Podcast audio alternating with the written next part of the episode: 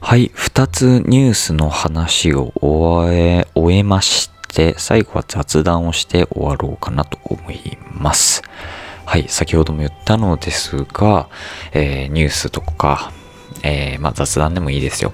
何か持った感想とか意見、シェアしていただければ、働きた素人の週末ラジオと YouTube で検索していただいて、まあ、動画どれでもいいです。選んでもらってコメント欄でね、ぜひ紹介してください。そしたら次の録画、録音か、録音の時に紹介しますので、ね、そしたら多分もっとこのラジオがより質の良いものとなりますし、皆さんが聞いてて楽しいものとなると思うので、ぜひよければコメント残していってください。はい、ということで、2つ真面目な話をした後ですね、まあ、雑談をしようかなと思います。うん。まあ、雑談は最低1個しようかなと考えています、今後も。うん。まあね、大学生なんでね、あんまり硬い話ずっとするのもあれだなと思って、ね、20代の声を皆さんに届けれればなと思います。はい。まあ何の話をしようか考えてたんですが、まあ近況報告ということでですね、最近久しぶりに電車に乗ったっていう話をしたいと思います。東京はね、やっぱりその、気持ち悪いんですよ。僕からしたらやっぱり。やっぱ人もね、うじゃうじゃいますし、どうしてもその、接触って避けられないじゃないですか。だから僕は、できるだけ避けようと思いまして、電車とかって乗らないんですよ。最後電車に乗ったのは、そうだな、空港、地元から東京に帰ってきて、地元から東京に、うん、帰ってきて、で、東京のね、羽田空港から家まで帰ってきた時に電車に乗ったぐらいでね、本当にほとんど乗ってないんですよ。全然乗ってないんですよ、ほとんどというか。けど、最近はかなり乗ることが多かったんですよ。まあ理由としてはその引っ越しとかねバイトを探しに行ってたりとかそういうのがあって自転車に乗る機会が多かったんです。はい。でその時にまあね思ったことをちょっと話したいと思います。いやーまあ真っ先にまあねニュースで見てもわかるけど電車内はコロナ禍ではないなって感じですよね。電車内は未だにこうね昔の空気が流れているというかね、全然こうそこだけ時間が止まってコロナの緊急事態宣言なんてなかったよみたいなね、うん、そこだけ時間が狂ってるかのような空間ですよね電車の中って。人は普通にいますし、うん、別にね席1個ずつ開けて座るわけでもなくてみんな詰めて座ったりとかってあるじゃないですか。距離も近いしぎゅうぎゅうだしみたいな。ね。駅のホームとかもすごい人じゃないですか。びっくりしましたね。だから、けど、それでも減ってるんですかね？その一応緊急事態宣言でテレワークをさ、何割だったっけ ?7 割でしたっけ？ぐらい、えー実施していきましょうみたいな 話を菅総理がやってたじゃないですか。本当に7割減ってんのか、7割になってんのかな、テレワーク。で、東京にはじゃあ3割の人が今電車に乗ってね会社勤めしているのか。それであんなに電車の中多いのか。って言われたら多分7割は無理なんでしょうね。やっぱりね。7割逆なんじゃないもんね。3割テレワーク7割普通にみたいなね。通勤してんじゃないのっていうぐらい電車の中は人が多いしね。本当時間が狂ってるようにコロナ禍ではない雰囲気ですよね。電車の中は。うん。電車の中で言うと未だにこう驚かされるというか結構カルチャーショックなのが小学生が電車に乗ってね通勤というかまあその移動しているのが僕は結構何回見ても新鮮だなと思います。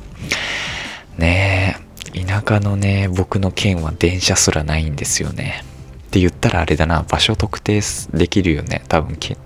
日本の47都道府県で電車がないのって2県ぐらいじゃないですか多分。けど本当にそうなんですよ。ないんですよ。電車が。だからいまだにその小学生が電車にね乗り込んできて座ってまあなんか本とか読み始めるんですよね。うわー。背のちっちゃい社会人だなって思いますよね。本当に。ああいうちっちゃい時から移動する時間どうやって時間を潰すかとかどうやって効率的に勉強するかとかああいうのもこう学ぶのかなって思ったら結構いい練習だなと思いましたよね。やっぱり都会に住むと移動で時間をすごく取られるじゃないですか。でまたその海外に出張によく行く人とかだったらまあ、移動時間例えば日本からアメリカに行くんだったら十何時間かかるじゃないですか。その十何時間の間にどうやってこう生産性の高い時間の潰し方をするかとかいったことを考える人多いと思います。ビジネス、まあ、会社に勤めてる人とかもそうですが。そういったことがこう都会で住んでる子たちはちっちゃい時にもう身についてるのかなってなんか見てて思いました。うん、なんか意外とね携帯とか触ってゲームするんじゃなくてしっかりねちゃんと小学生なのにこうちゃんとね文なんか本読んだりとかねしてたのでああうん偉いなって思いました。なんかそのそれがね強制的に親にその電車の中では本を読むのよって言われてたとしてもやっぱりそれをちゃんとやってるのが、うん、すごいなって。まあ本読むことは良いことだと思うのでねちっちゃい時は本いっぱい読むといいのかなって思ったりしました。うん。まあその移動移動がね移動していた時に人が多いっていう話なんですけど。なんか東京って不思議なんですよね。結構その東京って狭いというか広いんですよ。人はいっぱい住んでいますしけどなかなかその街と住宅街が離れているまあ分離しているっていうんですかね。こうアパートとかがパッと見見えなかったりするのでどこからこれだけの人が湧いてくるそして湧いたこの人間どこに帰るんだってね思わされることがよくあります。例えば代々木とかだとそのあれだけね人がこうまあ改札口から出てきたりして湧いてあの人たちは一体どこに行くんだろうって思うこと多々ありました。新宿とかもそうですが夜とかね。これだけの人間どここの湧いた人間どこに行くんだ？周りはビルだらけ。住宅街もなさそう。ねアパートもなさそう。こいつらどこに行くんだと思うことよくありましたがね。まああそこは大都会だからねなかなかその住宅街が近くにないのかもしれませんが田舎でもそうですよね。このなんだ国分寺とか国立とかあそこら辺でもなんかこうなんだろうな住宅街がまあ歩いたらあるのはわかるんですが駅から降りてパッと見た時ってないじゃないですか周りに。見えないというか。あれだけ夜に出て湧いた人間がどうやってこうね自分の巣に帰るんだろうっていうのがいつも不思議になりますね。田舎とかだと別になんだろう駅駅というかまあね駅に行くことがないですからね。電車もないですし。まあ車でね車で走って家帰るんだろうなぐらいですが。電車から出てくるあの人ってねやっぱりなんかこんだけの人数がこの町に住んでるんだみたいな。驚かされること多々あります。うん。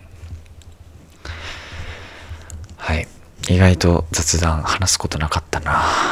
うん、まあ言いたかったのはもうすごい人がいるなっていうことです。このコロナの緊急事態宣言なのに。あそれこそ面白かったのが今ちょうどその8時以降の外食って控えるようにというかまあ禁止になってるじゃないですか。でほとんどのお店は8時に閉まるんですが8時以降やってるお店をねこの前見つけちゃったんですよ。家の近所に。びっくりしました。うん。